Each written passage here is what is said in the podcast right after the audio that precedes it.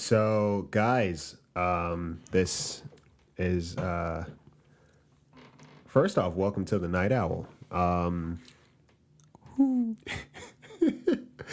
this is the first Night Owl interview um, that I've had on this podcast. Popping cherries over here. popping all the cherries. um, and I'm excited for this particular guest because uh, not only is he a buddy of mine and a good friend of mine, but someone is very talented and uh, attra- attractive. Um, yeah, very talented, uh, very attractive, obviously, and we have a lot of similarities, and it's all horror. So, uh, yeah, everybody, welcome Joe, Uncle Joe, Joe Bandelli to the crew. Hello, everyone. Applause. Hold it. Thank you. Appreciate it. I like that we're talking to people, but no one is actually here right now. No so it's just you and me. It's just me. yeah. But I love this. Uh, thank, thank you for having me on the show. I know you haven't done many of these or any of these, as you just said. Right. Uh, so this is fun, and we're in October, so we get to talk horror. we get to talk all things horror. And the great thing about it, I love, is like um, the first guest I've ever had on the podcast was my mom, and now you're You following. lying piece of shit. You just said this was the first one. You son of a. She was Mm. the first. She was the first guest on the Bird Brain. You're the first guest on the Night Owl. So it's like Hmm.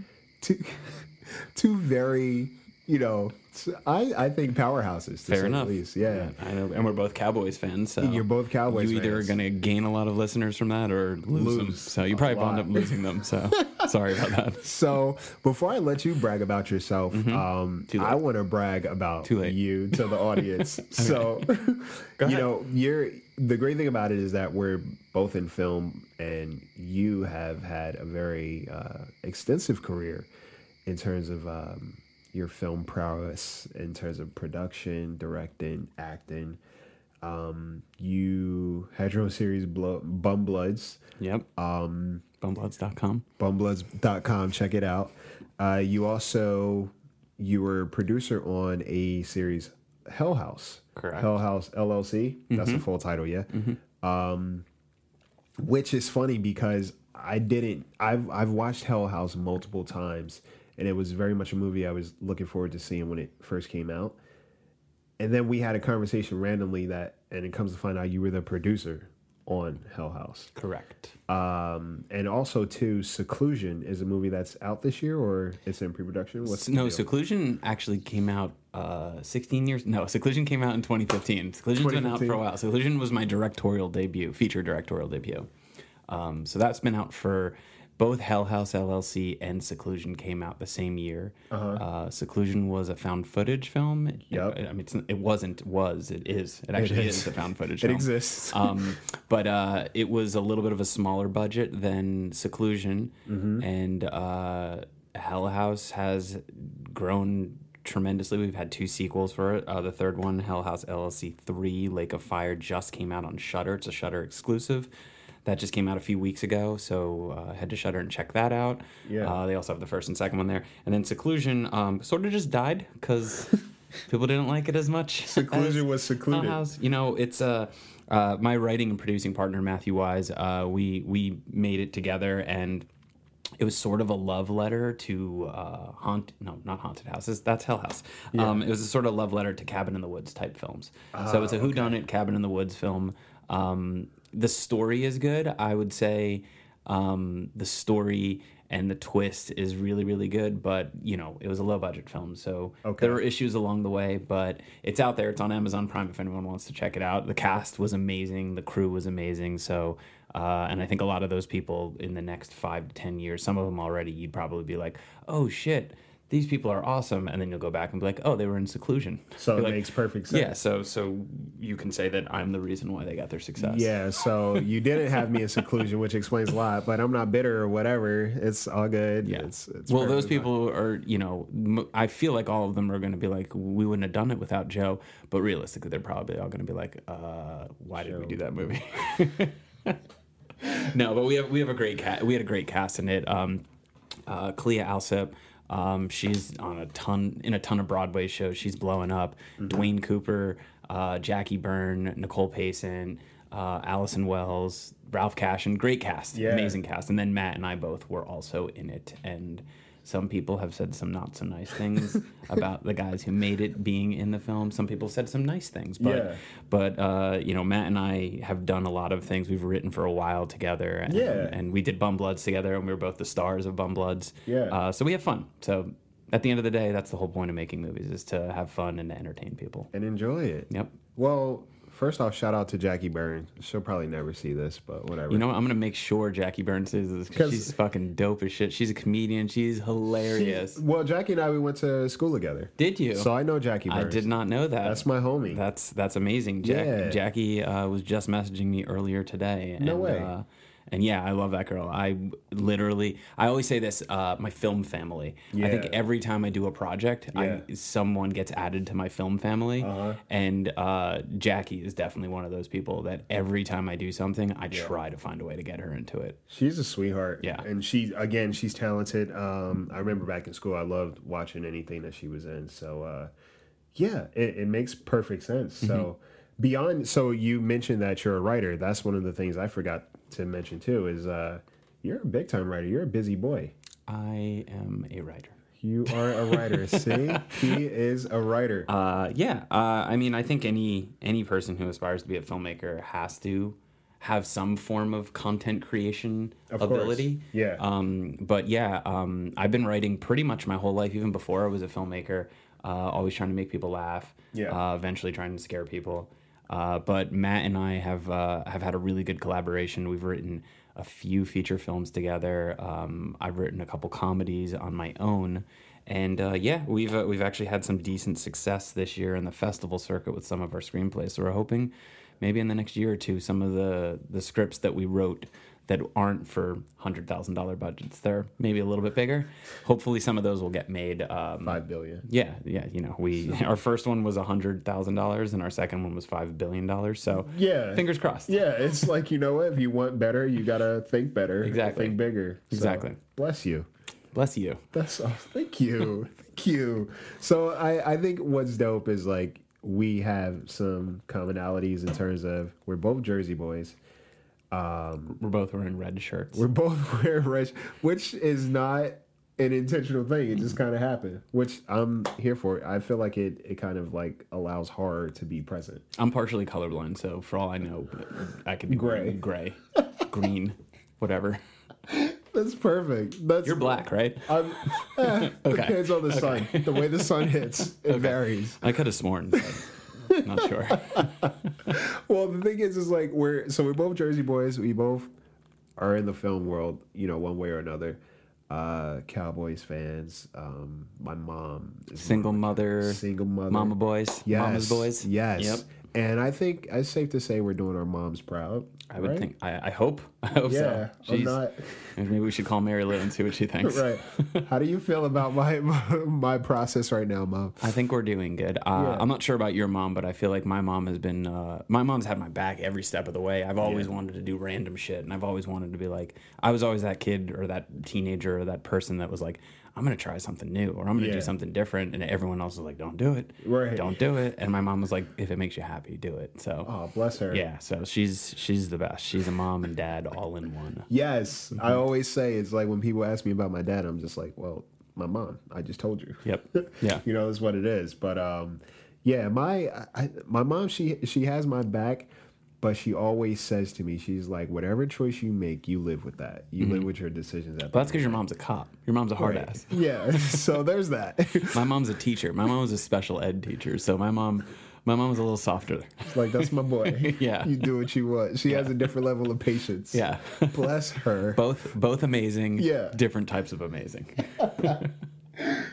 so also too we both enjoy horror but i i think it's interesting because you know us talking and us um even ideas and how we write and concepts and everything like that it's clear that we have different approaches to horror like for example what's your your top your top three favorite horror movies Nightmare on Elm Street, Mm-hmm. original, Robert Englund. okay Uh, uh, well, Wes Craven, but Robert Englund plays Freddy Krueger. shout out to wes. Yeah. wes cray Um, uh, Halloween, John Carpenter's Halloween. yes And then the other one is tough. I would say it's either I'd stick with Wes Craven and either say Scream or I would go. And there's so many fucking horror films that I could go with. Yeah. I'm allowed to curse, right? Oh, Okay. Fuck yeah. Fuck yeah. All right. Um, there's so many horror films that I can go with um, in the 80s and the 90s. Um, but I feel like I'm a big fan of blended horror. So it's either going to be something like Saw, which is psychological and, And horror. and horror, Yeah. or in the completely opposite direction and like Shaun of the Dead. That's like horror and comedy. Well, it's funny. I I love Shaun of the Dead, um, but it, it was not something that I initially watched. A roommate of mine back in college insisted that we watch it. And I was like, all right, whatever. It's usually not my speed because it's zombies, but also it's comedy. But it ended up becoming one of my favorite movies, or just something I like to put on to like check out. Yeah. Um. So yeah, do you find yourself? Do you think, although you, you those are your top three horror movies, do you like I think I movies? just named eight movies, but yeah, those are my top three. so Saw, uh, I mean, definitely Halloween and, and Nightmare on Elm Street. Are Nightmare on Elm one, uh, Nightmare on Elm Street one, Halloween two, and I actually think in terms of filmmaking, Halloween is one and Nightmare on Elm Street is two, but they're both number one and two. Okay. Um, but uh, but three, it's it's a blend of different things depending on what you want. If you want to go horror comedy, Yeah. I'm going one way. If you want to go horror, I'm going the other way. If you want to go psychological, I'm going all over the place. But yeah, ultimately, I think uh, I, I'm more into filmmakers who who challenge things and change things. And I think Edgar Wright really did something with horror comedy. I mean, Sam Raimi did the same thing with Evil Dead 2. Yeah. Um, I love what um, uh, what's his name? I can't remember his name, but the guy who directed Cabin in the Woods, uh, Drew. Uh, why can't I? Um, Becky. yeah, Becky. Becky. Um, no, Joss Whedon's protege. He's amazing. Uh, uh, Drew Goddard. Um, he's amazing. Uh, I like when people try new things, and I think what James Wan did with Saw was a completely new thing that we hadn't seen. Yeah. What Wes Craven did with Scream was something new. It was an, it was a meta horror film. So I like when people take challenge, uh, try new things, and Yeah. and challenge themselves to you know they're not afraid to fail and not afraid to take risks um, because audiences can be really harsh. Yeah. Um, but horror is one of those genres where you can fail and then people will accept you again as long as you keep trying and as long as you eventually make something good. Do you think that's your your approach to uh to like how you write and how you um hmm, I'd say is is that your approach to like your your creative style is like you you have a structure or do you go in it like all right we're gonna start this and then we'll just see what kind of road it Well, takes it's always evolving. I think it's all it's a big evolution. I think when when I first wrote my first screenplay I ever wrote was uh, was a comedy, and I think I wrote it to make people laugh. I wrote it to make like my friends laugh, and to Okay. and to and you know being a Jersey boy, Yeah. uh, being a Cowboys fan in in Giants and Eagles territory, being uh, you know in a fraternity, all of the stereotypes that come along with that type of person. Yeah. Um, I tried to play up that and, and have fun with it. Okay. And then the next feature I wrote was Seclusion, and I wrote that with Matt. And that one, we, I think when we wrote that script, it was, we were trying to find our voices. And I think the goal was to have a, a serious twist, who done it, make you make you question who the killer is at every moment. Okay. And that was a really really hard writing process, and it took a really long time. But I think what we learned after we made that film was that we took ourselves too seriously ah, because we okay. and the most successful person that I could think of that this happened to is Sam Raimi because he made The Evil Dead with Bruce Campbell. Yeah. And the movie was kind of campy. Yeah, And they yeah, made yeah. it as a serious horror film. And it kind of had like campiness. It kind of had a ridiculous amount of blood. It went over the top in certain things. So, Yeah. But then some parts were really mysterious and creepy, and then some parts were ridiculous. And I think that's why Evil Dead 2 is sort of a sequel and is sort of a reboot because they decided to take the same story Uh-huh. and apply it with a lot more campiness and a lot more humor and a lot more gore and a lot more funny. And that's how Sam Raimi found his voice, and that's kind of what he went on to be is that type of director that would have fun with it. And I think Yeah. I think the same thing happened. I remember being in a screening of Seclusion in 2016, and uh, and some we, we did a Q and A afterwards, and someone raised their hand and they said, um, "Did you think it was going to be as funny as it was?" yeah and right. and I remember being like. No, and and Matt was like yes, and answered the question, and I was like, I was Yes, like, no, we did." totally did. I mean, there's definitely scenes in it that are ridiculous, like almost parody type film funny. Uh-huh. Um, that we did purposely, but there are some things that just happened and it's like that wasn't meant to be funny, but it was. So I think after that, um, you know, when you're when you're new and you're trying to figure yourself out or whatever, I think a lot of people, you know, I can't speak for everyone, but I think for me it was like I wanted to do I was never one of those kids who was like I'm such an artistic person that I'm just going to be an Academy Award winner and love everything and people are going to shower me with money and gifts and, and success. Yeah, that's you. Yeah, that's that's me. not me. Yeah. So I think I think my my thing was because I've been told no a lot in my life. Yes. And because people shut doors and because people were always like, no, you can't do this. You're never going to be successful. You're n- don't go into film. Don't do this. Mm-hmm. I think my whole thing that I had to get over first was proving that I could tell a story. So I think Yes. I think earlier in my career, I think my mistakes and my mishaps were I wasn't trying to uh, change the game. I wasn't trying to do something unique. I was trying to tell a story and make sure that I got the story across And that just be it. Right. and and obviously that's boring and obviously you're not taking risks with that and i think writing i caught it quicker because writing i was like okay well, let's see what's something that i like and eventually it evolved into what kind of stories am i writing i'm writing stories that i would want to see like Yeah, every cool. every horror fan you meet is a critic, a harsh critic too. They have certain horror films that they love and certain horror films that they fucking hate. And Yeah. and you know, you got to think about it like what if I'm writing a horror film or I'm writing a story, I love who done it. I love where you don't know who the killer is. My favorite. I love comedy. I love when people laugh and joke about things that they're not supposed to laugh about. okay. Um, and then I was just like, well, why don't I just write this shit? And I'm a big believer in writing what you know. If you talk a certain way, Yep. if you have a little bit of an attitude to the way you talk, put that into your characters. Yep. I think one of the best examples of it is um, Quentin Tarantino.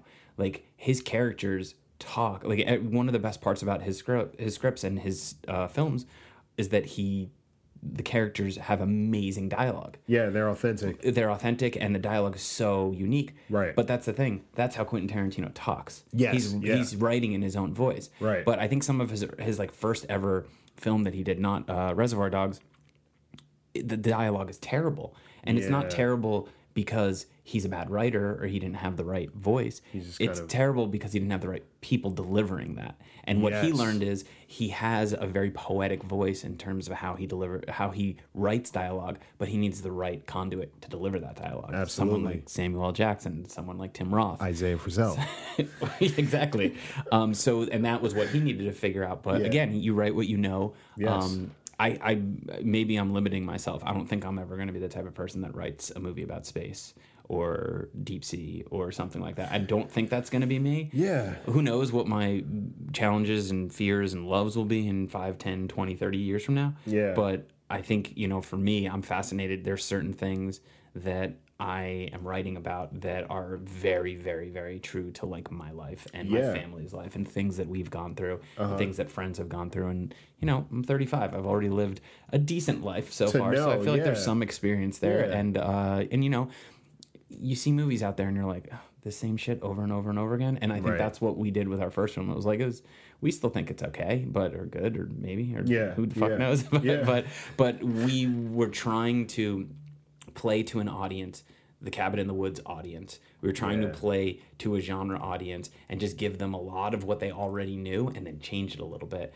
and i think I, th- I think we went about it the right way but i Mm. Think we failed because we should have been trying to instead of trying to you know pay homage or do this love letter to this genre Just and, do your and shit. follow the same pattern we should have done everything in the same world but then fucked up that pattern Of and course. challenged it and done different things because that's what the film cabin in the woods did was Yeah. they made a film about a bunch of teens going or a bunch of yeah i guess college kids College kids, going yeah. to who are actually in their 30s uh, but college kids going into the cabin in the woods and it was completely changed on the side and it's funny as shit too so Yeah. so i think i think the more i write the more i'm leaning horror comedy is the way to go I was gonna say me. that. I think that's. Um, I was I was gonna ask you about that too because I I definitely when I asked you about horror, I feel like your niche is um, is horror comedy. Yeah. You know, basically from what we talked about, even movies that we've exchanged or even saw together is like you're you're good at it. Mm-hmm. I think um, for me, it's okay. He Sorry, didn't don't, don't punch it right it is and i think like you, the the funny thing about it and I, I think what's dope about you is that one, it's hard to make a horror movie, a successful horror movie, right? And two, I personally feel like it's hard to be funny because I don't laugh at everything, and there's next to nothing that really scares me. So, like when somebody can deliver on both of them, like you said, Scream is good. Um, Scream is dope. Um, there's a couple other ones out there, but like I think that's it. It takes a certain kind of mind to be able to produce a very funny and scary movie at the same time. I agree with you. And and you know what's funny? Like people always say, especially I mean this happened when I was in film school, people always said they say horror is hard and comedy is hard. And that's why mm-hmm. everyone, you know, kind of leans toward drama because drama drama is like the generic thing to do. Fuck, what was that? But no drama. but I've never felt that way. I've always felt like comedy and horror were easier, but I don't think they actually are easier. I just think it's about who you are. And for me in general, my two favorite things to do are make people laugh and scare the shit out of people. So it's natural Simple. that that's something that I would gravitate toward and like. Yep. Now whether I'm successful at it, I think that's that's for people to decide. But You are. But what I enjoy doing and what I like doing is making people laugh and scaring people. And I think I think the reason why I like those feelings and why Yeah. I like eliciting those emotions from people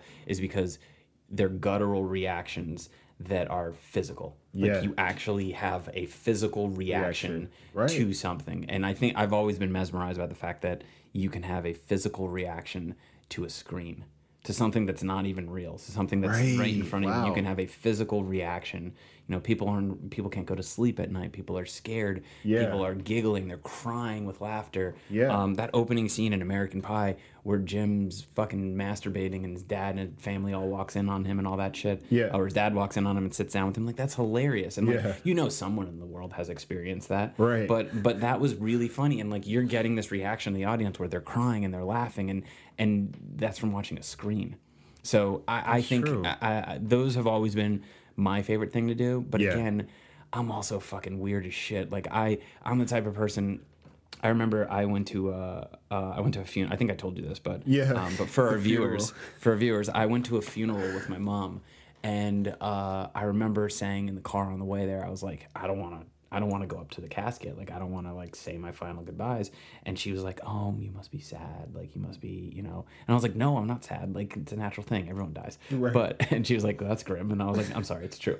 But um, but I was like, "No." I was like, I kind of have this feeling that you know you're gonna lean up and and and say goodbye, and they're gonna open their eyes and be like, "Gotcha, bitch," or some some shit like that.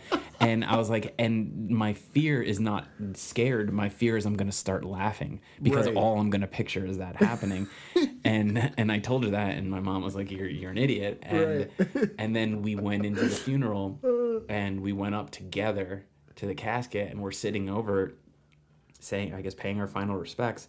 And then my mom just starts laughing, and and I was like, okay, everything I just told her in the car, she's thinking about right now, and and we had to walk away because we looked like those assholes. But in general, like I- find things funny. Like I, obviously, I don't find tragedy funny. I Of don't course. think I don't think it's you know when when something really bad happens to people. I don't want that to happen. I don't think that. Right. But I, but I'm also you know I'm I'm kind of very into old school comics. Yeah. I like I don't like the PC world that we're living in. I, I think it's good to be respectful of other people's cultures, but I also I'm a big believer of making fun of every person. Make, Yeah. make fun of uh, Equal opportunity. Equal opportunity. Yeah. Making fun of people. So I, I, I'm a big believer in you know humor and making people laugh and having fun. And if you can apply that in horror, every horror film had I think even the, the the deepest darkest horror films, there's something funny about those things too. Yeah. And I think that's also why, I mean, I'm into psychological stuff. I'm into sleep issues. I'm an insomniac. So I think a lot of that is why I love Nightmare on Elm Street. Yeah. But I also think about it like when you think of Halloween, uh, not Halloween, when you think of horror icons, you think of movies like Halloween and Michael Myers. Ooh, getting raspy there. Yeah. You think of, Oh, um, clip. yeah, it's the, uh, it's the uh, raspy voice for the We're here. we're here. Yeah, you. Yeah, you're not doing your uh, your uh, Night your, your night owl voice. I want to hear more of that. Um, but anyway, so you think of Michael Myers, you think of Freddy Krueger, you Yep. think of Jason Voorhees, you think of Chucky, you think of Pinhead, you think of all these iconic horror villains. And again, my favorite is Freddy. And when I really think about that, why is Freddy my favorite? It's because he's funny. He's the he's only funny. one who has a personality. He's the only one that will joke while he's murdering someone. And I connect to that because I joke when I murder people. Right. Simple. it's like I identify with you because you were my idol. You psycho. It's funny. I think my favorite, uh, I'd say Michael Myers is Yeah. my favorite, and I don't know. I. It's funny because Halloween is my top horror movie, so we also have that. But it's like, I think, um, you know, in terms of simplicity, that's my approach to a lot of horror movies. Like, there are a lot of people that like. we'll go back to this, but The Witch. Remember, I mentioned that. Yeah. Um, Halloween, I love it so much because of the realism and the possibility of it being a, a true story, like something that you hear on the news. Oh, okay, this suburban town, Halloween night, some guy's dressed up as whoever, and he's going on a killing spree. Uh, that's not too far fetched I agree. you know and i think what's great about the movie in itself is that i don't think there's any blood in the movie mm-hmm. and i'm like okay so the environment and the atmosphere created the horror and the fear and what this guy was doing it didn't need blood you know and um, i love when movies can make kids all right so like saw You're jumping into the uh, suspense versus gore debate. Well, I think Let's do it. It's just one of those things for me. I'm I'm like my my approach to scary and like y- you've probably even heard of the Night Owl stories. They're short horror stories. Mm-hmm. Usually, there's no anything about someone being stabbed or murdered or blood gushing. Yeah, but I also think it's about the medium. Uh, Yeah. When you're listening to someone tell you a story on the radio or on a podcast or something He's like coming. that, Yeah. yeah, it, the, the the murder is not scary. It's yeah, the suspense building sus- up to it. Right, the psychological. But aspect. I, I will say this. So I, I- I'm probably in the same boat with you. Like suspense is better than gore. Yeah. But I also think you we all need to adapt with the times because Yeah. a lot of what was happening a lot of what happens in politics and in the government and in wartime Yeah. reflects in horror films. So when you know when horror films started coming out and when uh, you know when people are getting murdered and then there's slashers or whatever, like that's after you know that's like mid post um, Vietnam. It's Right. when we started seeing these horrific things happen to people. Um, you know the Cold War when we started seeing uh, um, all of these things happen to people and was like Yeah. holy shit, Yeah. this stuff is actually real. Like people can get murdered in a battlefield or whatever. Right. And I think I think a lot of what happens is as we grow older and newer generations come up, Uh-huh. Yeah. they're exposed and they're desensitized to a lot more. Big time, Like yeah. I think a kid growing up today, like a 16 year old today, Yeah. is exposed to a lot more stuff. Like a kid growing up, a kid that was 16 years old today Yeah. has experienced um, police shootings, Yeah. has experienced school shootings, has Yeah. experienced terrorist attacks. yeah, 16 year old growing up by me when I was 16 years old. What year was that? Uh, that was 18, 12. that was that was 99 2000 like 9-11 never even happened at that point yet so you know i think the biggest disaster that happened was um the uh was it the the unabomber yeah it might have been the unabomber um but the uh, school, the preschool. no no no in uh the unabomber in uh the midwest Yeah, it's so. I guess I was. You too don't even young. know. You're too fucking young. Yeah. Um, so okay. So I'm talking to a six year old. Uh, so but yeah, but like but like the first World Trade Center attack. Um, and the Unabomber in the 90s, that was that was the biggest thing. And because social media wasn't around, because the internet wasn't around, because those things weren't around, if if it's not national news, you're not hearing know about it all the time. Right. But now a 16 year old is used to, and I don't know why I keep picking 16. It could be any fucking age. That's the but, age, But they're 16. but they're experiencing all of these things and I, I always say this and this is really a harsh reality but um, just like porn like when i was growing up like you had to sneak a magazine to see Yeah. you know to see a topless chick Right. but nowadays like any person can go online and type in pornhub and you could see Yeah. everything Yeah. and it's the same way with murder and it's the same way with gore and all that kind of stuff like you can go on youtube or you can google you know Al Qaeda killing people or ISIS killing people and see that shit and it's real. It's very Mm-hmm. Right. very real. I'm not recommending uh, don't do that at home. I'm not Don't. I'm not recommending people do that, but you have that access. Yeah. So I think younger people and younger generations, I think if you tell a fantastic suspenseful story, Yep. I think you might get some people, but I think you'll also get some people that are like that's not scary. I think because I think they. Oh yeah, that makes I think sense. I think Wow. this day and age, you have to balance psychological and suspense with gore. You So have no to blood. some gore. No gore. blood. But I think you know that brings up the the great debate because there's a group of filmmakers in the early 2000s that uh, you know that started the whole torture porn thing. Yeah, Um, dude, I and- was not for it. And you had people like I think uh, I think they called them the Slat the Splat brothers. So you had like Darren Lynn Bousman, um, you had uh, Eli Roth. You had you had yep. people that made those films that were kind of just to show the ridiculous gore. And I think a lot of people put James Wan and Saw in there, and I think they're wrong for putting that in there because if you really watch Saw, Saw is not about the gore. Saw is more about the psychological aspect of it. I mean, this guy is doing this because he's literally been giving given a death sentence, Right. And he feels like it's his duty, Duty. to make sure that people take you know their last breath and and do something with it or something like that. He's on this. He believes he's on this like you know he's like a Jesus esque path. Yeah. where he's supposed to. He's the righteous one, and he's teaching you the right way and the wrong way. And like that's very psychological. And the fact that the dude's fucking true. laying in the middle of the fucking bathroom the whole fucking movie Was and no one knows it. That's amazing. Like Yeah. that's that's very um you know that's very whodunit esque. Yep. Um, and and and all that's psychological, all that's mystery. Yeah. And but the way the people died is very vicious, and I think I think it balanced that suspense and gore very very well. And I think I mean, granted, in the last five years, you've had some good filmmakers up and, and coming that are that are you know starting to put their stamp on horror. Yeah. But I mean, post Wes Craven, what's the name that you think of when you think of horror? James Wan. Isaiah Frizzell. and Isaiah Frizzell. so so yeah, so I think uh, I think I'm I'm I'm a big believer in suspense. I'm a big believer in telling um, a good story. Like I think it follows was a good suspenseful horror film. I just had that conversation. Um, yeah. But those are one once in a blue moon that you get one that's like all suspense because. I mean, Well, paranormal activity. You, True. I mean, you have. uh I don't know. Are we? Are we allowed to? What do you want to say? I don't know. Are you talking about my the, what I'm working on? Sure. Yeah, sure. Uh, I am. It's. It's. I feel like it's been announced, but it's not released. But I am about a month or two away from being done in production on the. Uh, I'm directing the documentary about the Paranormal Activity franchise.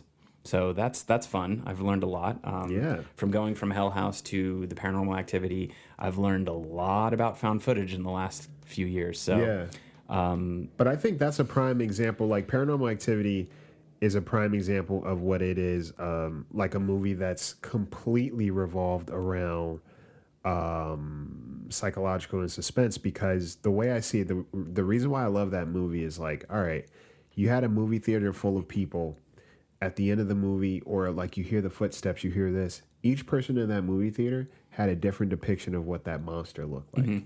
And that's why I thought it was brilliant because it was a way for everybody to have a visceral response to what's going on and a mental response, but you don't see it.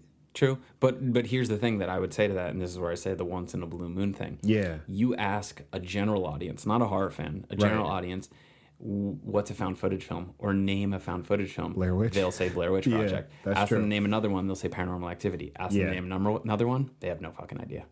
Like there's true. been there's been thousands of found footage films, and people don't remember them because they all kind of go together. They're all the same thing. They're all none of them really stand out except for those two really. That's and, true. and granted, there are a lot of Yeah. really good found footage films out there. Yeah. There are some a lot of filmmakers have really made their name Yeah. by doing found footage, and then you have uh, you know the Spanish film REC, Cloverfield. You have a lot of films that are found footage that are really really good. Yeah. But um, it's a great medium that I think should kind of start applying to most genres and not just horror.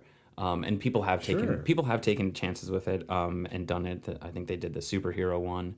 Um, they did. Uh, they did a few others, and there were some comedy ones or whatever. But Yeah. I think I think found footage is a great genre to play with, and it's, and it's definitely a low budget genre. But back to the point, um, you don't see it's few and far between in terms of how That's many true. of Yeah. those that are groundbreaking. But that's the thing, Paranormal Activity that franchise is the by far the most successful Yeah, and yeah. the best found footage franchise of all time. Very Like, I believe it's a billion dollar franchise and it's the most profitable film franchise of all time. Like you can't really like if you start comparing other found footage films like Hell House, for instance, or you compare them to um, you know, uh, Lake Mungo or compare it to Lake Mungo, yeah. uh, you know, compare it to Grave Encounters and compare it to those things. Like again, general audiences probably don't know what those movies are, Right. And you know, they all kind of fall in line. It's like a bunch of people with a camera. They go into a house, they go into a, a cemetery, they go into um, a mental institution, they go Yeah. into a place and film some stuff, Yeah. and then eventually shit happens and paranormal shit happens.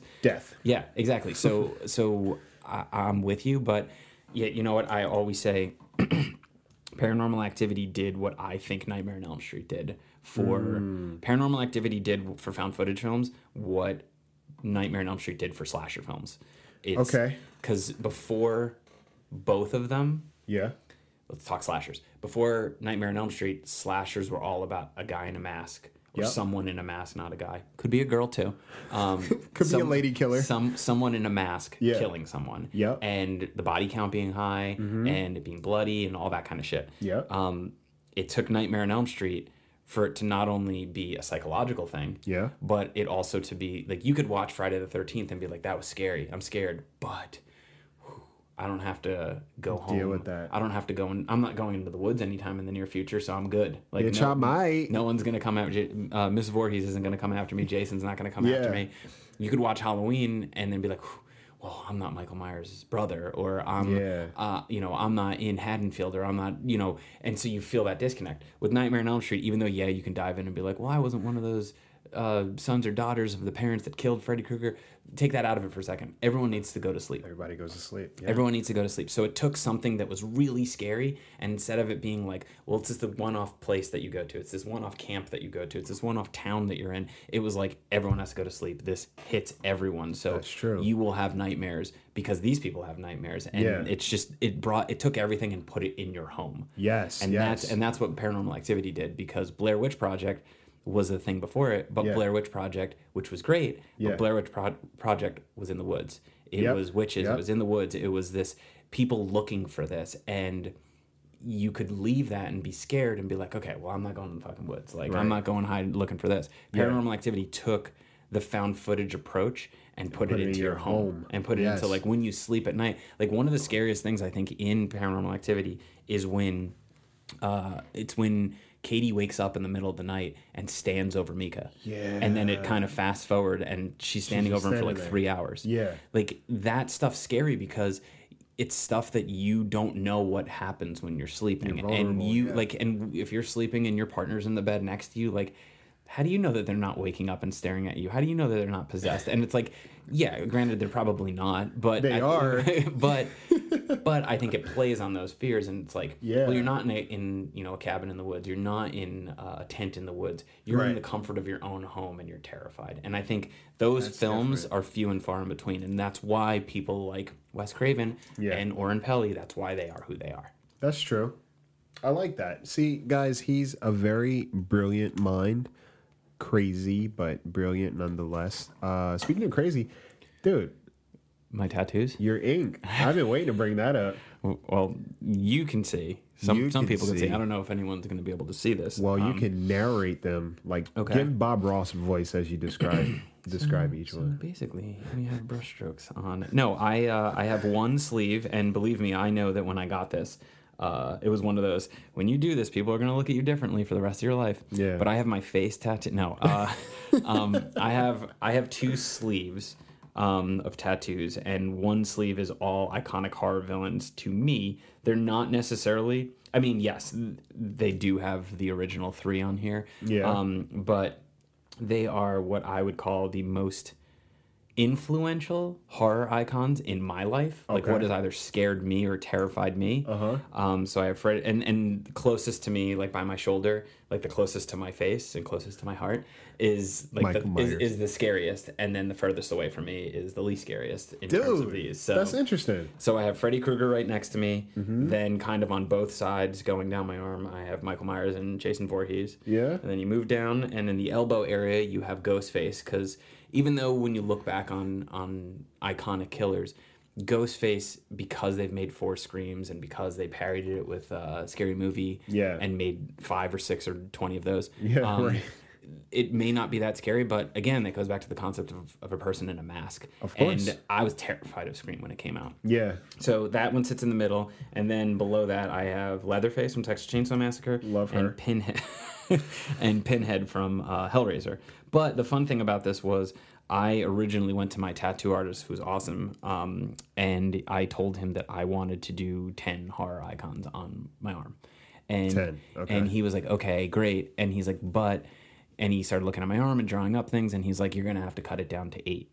And I was like, okay, why? And he's like, because I want people to look at your arm and know who they are. He's like, I want them to be a wow. far distance away and see that that's Freddy Krueger on your on your arm. That guy's He's- crazy. He's like, if we do ten, you're not going to be able to see it unless you're up close and personal. Okay. And I was like, okay, that makes sense. So I narrowed it down to eight, and then we started doing work. And then after he did the first 2 Mm-hmm. he was like, we're probably gonna have to cut it down to seven or six.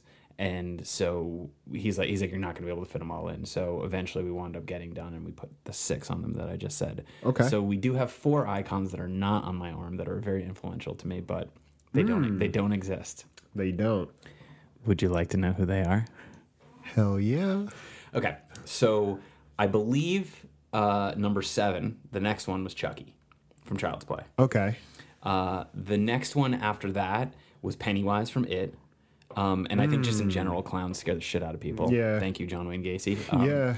but then the other two, and this was a hot topic. This was a this is this is a, a nerve wracking thing. So, granted, you could say that technically the face of Pinhead and the face of Freddy Krueger are technically the actors who play them, but they have the makeup on, they have all that other kind of stuff. Mm-hmm. Right. I am a big believer of not putting someone's face on your skin because if I did, like for instance, if I was doing a comedy thing Yeah. and I uh, just in you know I was going to do uh, Jim Carrey from Dumb and Dumber, Yeah. I was going to do Lloyd Christmas Yeah. if I put Lloyd Christmas's face on me, it's Jim Carrey's face. Like I'm getting I'm getting another person's t- face tattooed on me. and Oh, I don't yeah. know Jim Carrey. Like I love him, but I don't know him. Right. Why the hell would I tattoo his face on my body? You know So- Leatherface and Pinhead. Correct. Yeah, they're Right. we're tight. Yeah, Um, homies. but but uh, the other two characters were hard because their characters aren't necessarily it's the actors. It's they're not wearing masks. They're not doing you know something creepy to their face. They're not behind anything. And i see you're you're wondering who these two people are. I will say that both of these are extremely iconic horror villains. Extremely iconic. But they are men. Okay. and uh, if I got their faces, it would be the actors' faces. I had a creative way of how I wasn't going to do that, and I'll tell you that in a second. But I want you to guess who who they are. It's funny because I was like, I'm gonna do some trivia for you, but nah, Yeah, some tables turn. Yeah. Plot twist. Um, How's it taste, motherfucker? it's bitter. Can you use some sugar. Uh, who who two two horror horror icons, and their their actual faces. mm-hmm. Are we um are they like classics? Uh, one of them I would say is one hundred percent Jack Nicholson is one of them, or no? No, no, Oh, no, okay. no. Get out of here. um, Earlier than that. earlier than The Shining. Mm-hmm. He also was a mama's boy. Oh, uh, blah, blah, blah, Norman Bates. Correct. Okay, that's so one That would have been Anthony Perkins' face on Yes. my body. But the thing that I was going to do if I got it was I was going to do the silhouetted uh, him with in the shower scene where you can't see his face. Classic and scene. it- yeah. So that was nine, and then ten, and ten gets talked about a lot because ten technically isn't a horror film. It's considered a thriller film, but it, Okay. it was the first film that kind of bridged that gap, and Uh-huh. it was also the first horror thriller film to win an Academy Award. It's not Clockwork Orange, is it? Mm-hmm. Um. Uh, was it before Psycho or after? Uh, it was in the 90s, early 90s. It's a movie about serial killers and the FBI. Seven. No, good good guess, but earlier than that. A movie about serial killers in the FBI. The FBI works with a serial killer to oh, track oh, another Hannibal serial killer. Lecter. Correct. Yeah. Oh, Yeah. oh, that makes sense. And I would have got it with him with the mask on when they were transporting him. Okay, so that would have been Anthony Hopkins' Correct. face, but he's a great person to have on your body. Sure, but and then you brought up another good point, which is a lot of people always say to me that oh, you have you have a bunch of serial killers on your arm, and I'm like, fictional serial killers. Sure, Jan. fictional. I don't actually have like John Wayne Gacy and Ted Bundy on my arm, and I'm in support of murder. Like You know what? I'm in support of art, not Right. murder. That's valid because that would be some shit if somebody was on. Oh man, they're flying low tonight. flying, flying low. Um, we'll hold for plane. Hold for plane. Hold for plane. What's the minutes on there? What's it say? 45, 32. Oh, sweet. You're supposed to clear your throat into the mic, right? Uh, I could do this for hours. I love it. You're a mess.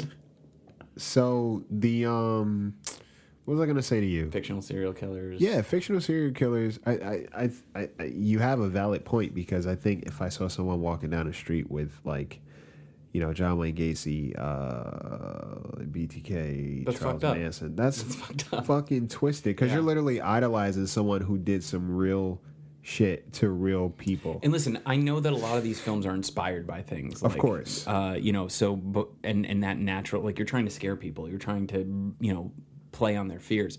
But I think uh, when I first came to LA, I went to the uh, Museum of Death. yeah, how was that? I've never been. Weird. Yeah, Um, every, everyone was like, "You would love this, Joe. You would love this, Joe." And I guess because I have fictional serial killers tattooed on my arm, Yeah. people assume that I just love murder. Right. Um, it's like, guys, it's not the same thing. Well, I had an issue with two things. So, first off, it was really, really, really weird to me because, like, when people make money off of Nightmare on Elm Street, when people make money off of Freddy Krueger, yeah. you're making money off of a fictional character. Right. When you start making money off of Gacy or off of Bundy or off, like, you're selling tickets so that people can see what they did to people, I kind of have an issue with that. I yeah, I don't want to see I- that. I- listen, I don't want to judge people for what they do. Make your dollar. It's America. Do whatever you need to do. Right. But at the same time, I felt uncomfortable. I Yeah, was like, this is absolutely. weird. Like, I've just paid to see these brutal murders. Like, this is weird. So that was one. And then the second thing was, and this is, and don't get me wrong, I am not on his side on this. Um, but the crazy ass that is OJ Simpson, they had an entire section for OJ Simpson. And I was like, wait a second. I was like, sure, everyone knows he did it. Everyone, yeah, no one questions that. he wrote a book Um, about it. Yeah, everyone knows he did it, Right. but technically, according to our judicial system, he, did didn't it. do it. He said if I did do it. Correct, but again, you're putting serial killers in this museum of death, Right. And going from one serial killer to the next to Yeah. the next, and then you go to someone who was accused, Yes. but was never convicted, and That that, was and, and that's what I found strange. I was like, that's weird. I'm like, this whole section is about uh, Nicole Brown Simpson's murder Yeah. and it was like, well, this is a this is just a murder. Like, Yeah, if you're gonna yeah. do this, why don't you just have sections of murders, like just regular murders all over the place? We have this murder over here in Yeah. exhibit F. Yeah, So- Absolutely. So I found that uh, I found that a little weird because it was like, well, he wasn't actually convicted, and he wasn't Yeah. actually. He's not in the same, in my opinion, he's not in the same category as these other people. I agree because he's not like getting people in their sleep and also, you know, just doing reckless shit. I mean, when you look at Ted Bundy, like it was years of murdering people and years of all this shit. Yeah, and I'm not saying had history. And, and all of those serial killers did. Yeah, but yeah. but when you look at O.J. Simpson, like that's like you could call it a crime of passion, but one. He was never convicted, and Yeah. again, I agree. I, I I believe that he was guilty. I'm not Yeah. saying he wasn't, but but you know he he wasn't convicted, so it was kind of someone being like, yeah, let's just put it in there anyway. Yeah. And then two, you know, he murdered allegedly two people Right. in a fit of passion. Um, Right. He didn't it wasn't go- like he went on a murder spree for that we know of. It wasn't like he went on a murder spree for 15 years and was hiding all these bodies in his basement or something. So I don't I don't true. think it's the same. I don't Right. think it's the same when you're comparing him to all of these, you know, Other- big time serial killers that that are kind of I guess the famous serial killers. I agree that you make a good point. Um, yeah, when you when you put it that way, so basically you're just telling everybody, look, if you see my horror tattoos, don't judge me because I'm not that dude. Like, don't judge a book by its cover. Don't judge a book by its cover. Some books you should judge by their cover because they're boring as shit. Um, that's real talk. But he's not a boring book, guys. He's he's he's a nice book. Correct. Thanks. It's a great Appreciate book. that. I got you, bro. Um, so what is your Seven inches. I'm sorry. Sorry. Sorry. What were you gonna ask? I was gonna say you're you're um you know we've talked about like realistic well not realistic but like human um killers and entities and stuff like that in in in in reality in your personal life do you what's your thoughts on like paranormal ghost and all that Sure. like, where's your space So my whole life growing up, slasher films are what defined me as a horror fan and a filmmaker. Yeah. Um, I've always been drawn to slashers because I've always known that those are real. Like I've always Uh-huh. known that people kill people. I've always known that your next door neighbor could be a murderer. I've always like Yeah. again from the whole last group of serial killers we were just discussing. Yeah. That shit is real. That Yeah. shit happens. Yeah. Um, there are mentally ill people who do things to people. Yeah. And, you know, could be in the suburban home, could be in rural, you know, Georgia, could be wherever. yeah So that stuff always scared me more because I knew it was real. There was no question over can that happen? It was like, no, that does happen. It's just the story that I'm watching or reading or whatever right now. That's someone's, you know, fabrication of what could happen, but I believe that it could happen. Paranormal type stuff and like entity type stuff and possession movies and demon movies and things like that. I've always had a mixed bag with them. Okay. Um, I think growing up, they scared they scared me zero percent. I was not afraid of them at all. Like I think a lot of times when you ask someone what their favorite horror film is, Yeah. I think take the passion, take the love, take the unique whatever. You usually get one of two answers. You- Cinderella Cinderella, My- or or Aladdin. yes or Aladdin No, Yeah. you usually get one of two answers: John Carpenter's Halloween or The Exorcist. Those are usually Yeah. the two answers that you get. that's true And I think if you're a slasher person, you get Halloween. Halloween. If you're a demon possession person, you get The Exorcist. Well, it's funny because like have you had any like real life experiences with paranormal? Well, so and that's that. I mean, I guess that goes back into my my answer is as I've gotten older because a lot of paranormal stuff and a lot of demon possession and all that kind of stuff in some way, shape, or form ties to religion and spirituality. yes. And I think as I've gotten older, I'm not a religious person by any means, but I'm a spiritual person. Right. And I think as I've gotten older, I think I'm I'm an open-minded person that I don't shut the door on things Yeah. that I don't know or haven't seen. Yeah. So I think when it comes to demons, possessions, all that kind of stuff, and supernatural, Yeah. I guess is the better word to use. When it comes to supernatural, I know that I've never seen it. Okay. I know that I've never witnessed it. Yeah. So I'm not scared of it Right. but I don't close the door on it not being a possibility. Okay. But that being said, when it comes to horror, that's why slashers are scarier to me because I they're more know I know they're tangible. I know they're real. Whereas supernatural films, but here's the thing: if I'm wrong, and if supernatural does exist, and if Yeah. demons do exist, then it tips the scale completely in the demon gonna fuck your shit yeah, up. exactly. So.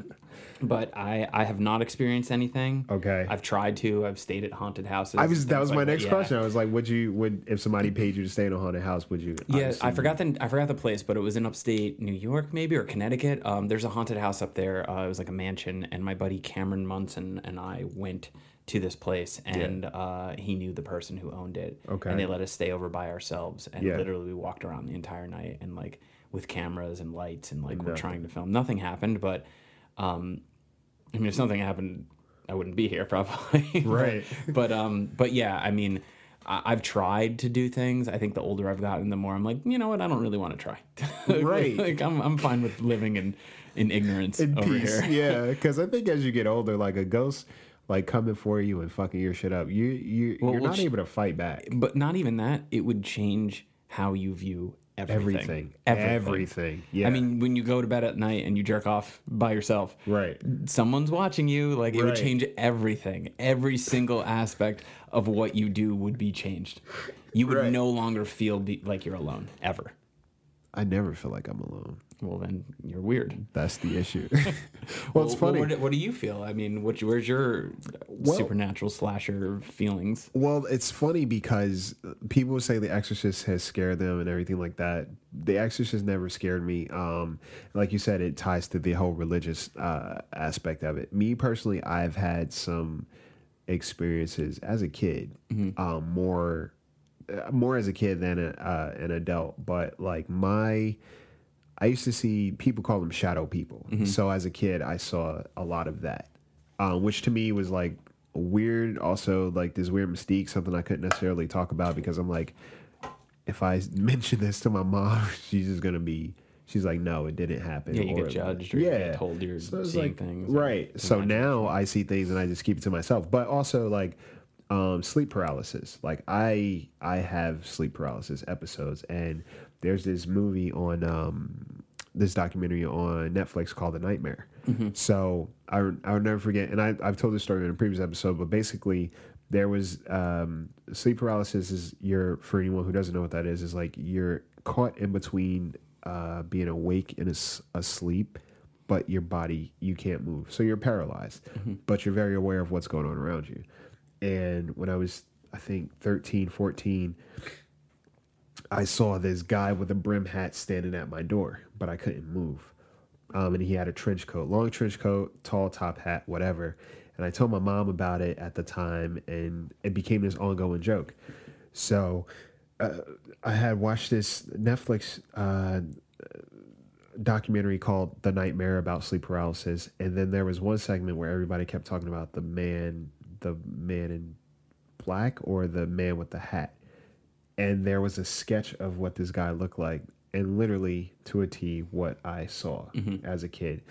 And um, I've had episodes prior to that, and I've seen like something looming over me prior to that, but that messed me up because I was like, the fact that someone else is seeing it makes it a little bit more real Yeah. now. Um, so yeah, I, I I I have a very healthy um, level of skepticism when it comes to things like possession and everything like that because a lot of times, like you know, with a psychology degree, there's a lot of times where people are saying that certain things are happening, but I'm aware that oh no, that sounds like schizophrenia. Well, there's schizophrenia, there's a fine line between I think I think mental illness and Yes. and possession are sort of like I feel like if modern medicine doesn't work, the automatic assumption is exorcism possessed. and it's possession. yeah. But if modern medicine works, then it's mental illness, and I Yeah, feel like it's, it's a kind of that balance gray area. Of Yeah.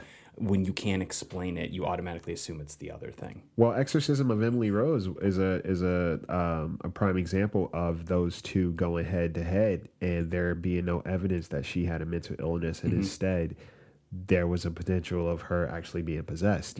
So that's why I love that movie. Um, even back in school, uh, I did one of my uh, abstracts on that movie because that was the first time for me there was an argument between mental health and demonic possession, and it was in the in, because it's based on a true story. So in the real story, um, you know, they showed all the the evidence of her being abused and all these other things, but they said that medicine had it been used, it wouldn't have worked because she didn't show any signs of multiple personality disorder, schizophrenia, um, dissociative identity disorder. Like she showed no signs of that. So therefore, it's like you're saying she had mental issues, but everything you just listed, she didn't have Yeah. any symptoms of it.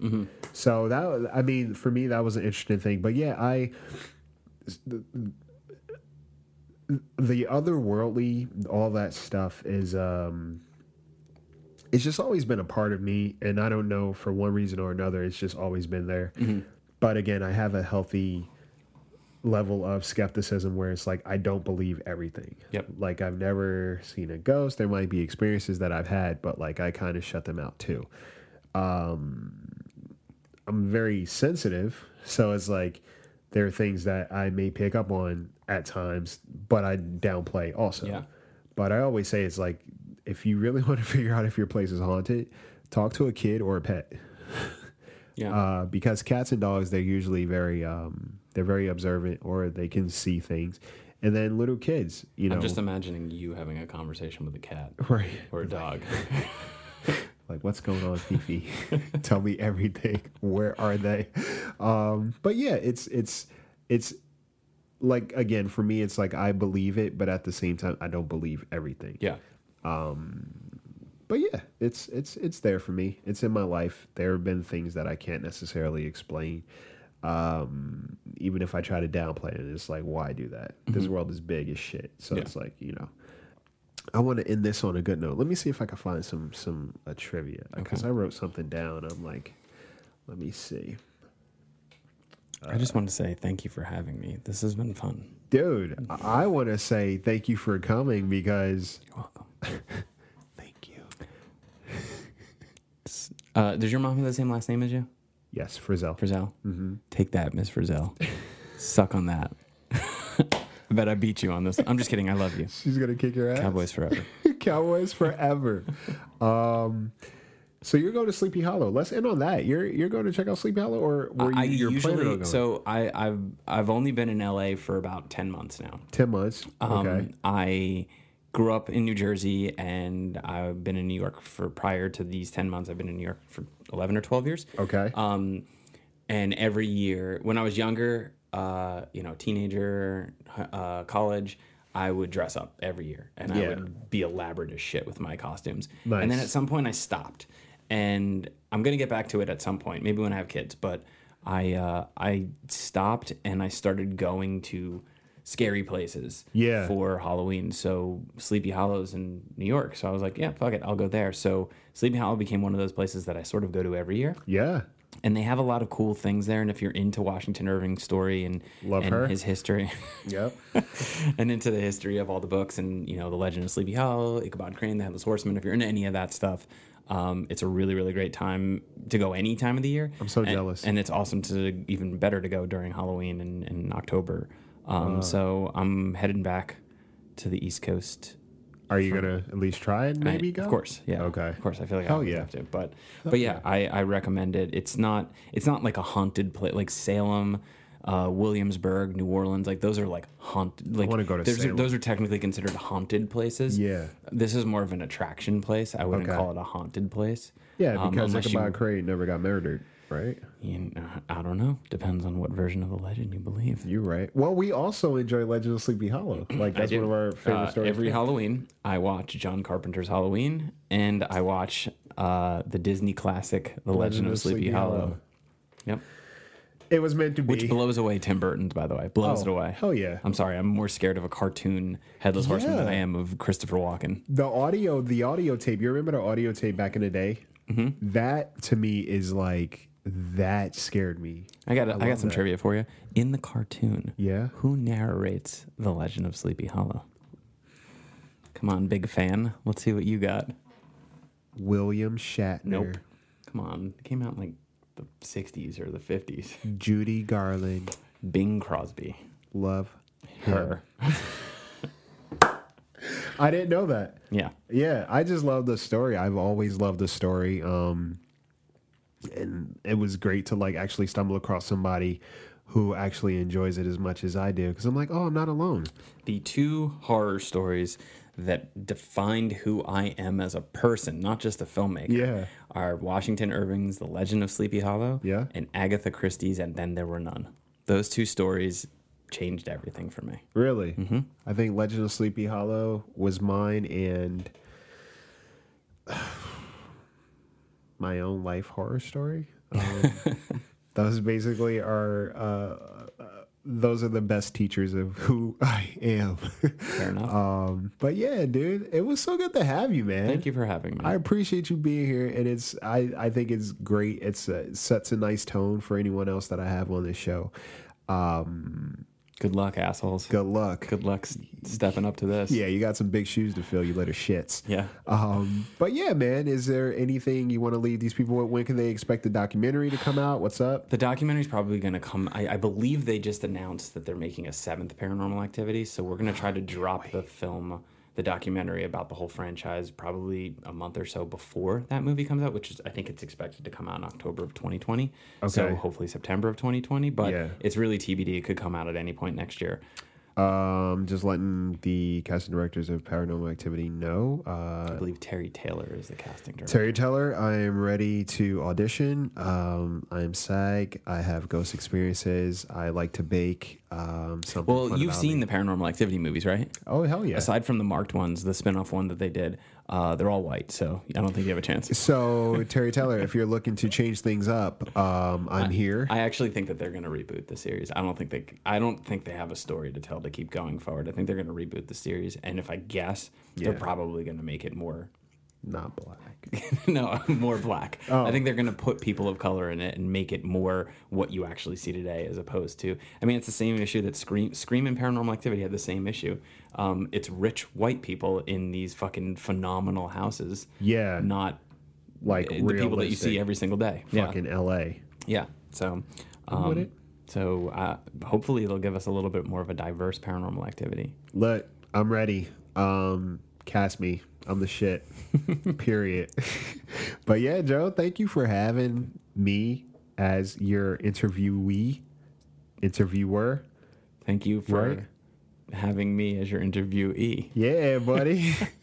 uh, have a safe trip and uh, bring me back something from Sleepy Hollow or Haunted or Apple Cider Donuts. I'm not picky or whatever. Fair enough. Um, or else I'm gonna be pissed and I'm gonna tell LAX to not let you back here. I have to be careful about the apple cider donuts though because my trainer is a fucking dick. Yeah, and your he trainer's a piece of he shit. will not like if I'm eating that kind of stuff. so- Very true. You don't have to eat it, but you can give it to me. Okay, Yeah. enough. I think I think my trainer will be okay with that.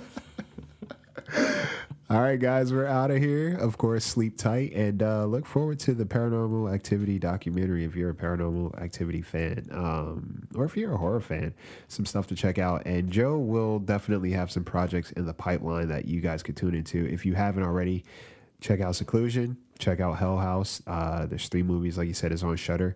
And um, yeah, get your fills. It's Halloween, so stop effing around and go watch some movies, some good movies. Um, and yeah, it's my boy, so even more of a reason for you to check it out. Don't make me mad.